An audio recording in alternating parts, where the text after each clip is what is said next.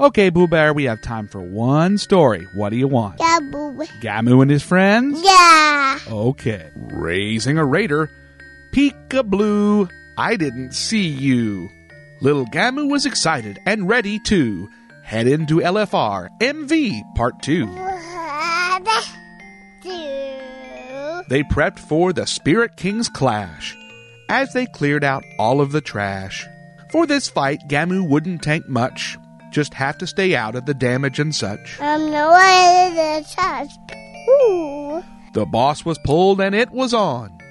The MT was a DK and was tanking strong. Gamu put a star over the DK's head so he could stay with him and avoid being dead. You okay? You okay? Annihilate was coming, everyone ran through and stacked just like they were supposed to do. Then the flanking orders came. Where the DK moved, Gamu did the same. And then they made it to Mini Boss 2. Everyone still did what they had to do. Okay. Mini Boss 3 went smooth as well. Volleys were shot, but no one fell.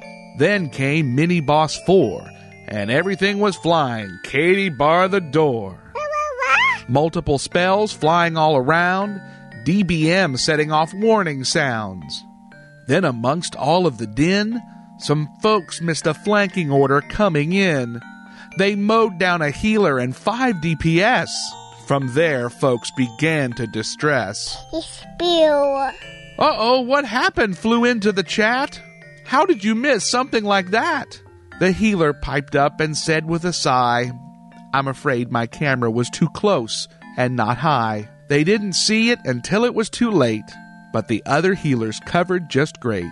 The default camera is fine when you quest, but adjust for a raid if you want to see best. Okay. It's not just your rotation that has to be down. You have to be aware of what is around. In a busy boss fight, what kills you might be those little things to the side that you don't see. For more Raising a Raider and other podcast segment fun, go to revangeek.blogspot.com, subscribe to Revan Geek's Parody Palace on iTunes, and follow me on Twitter at RevanGeek.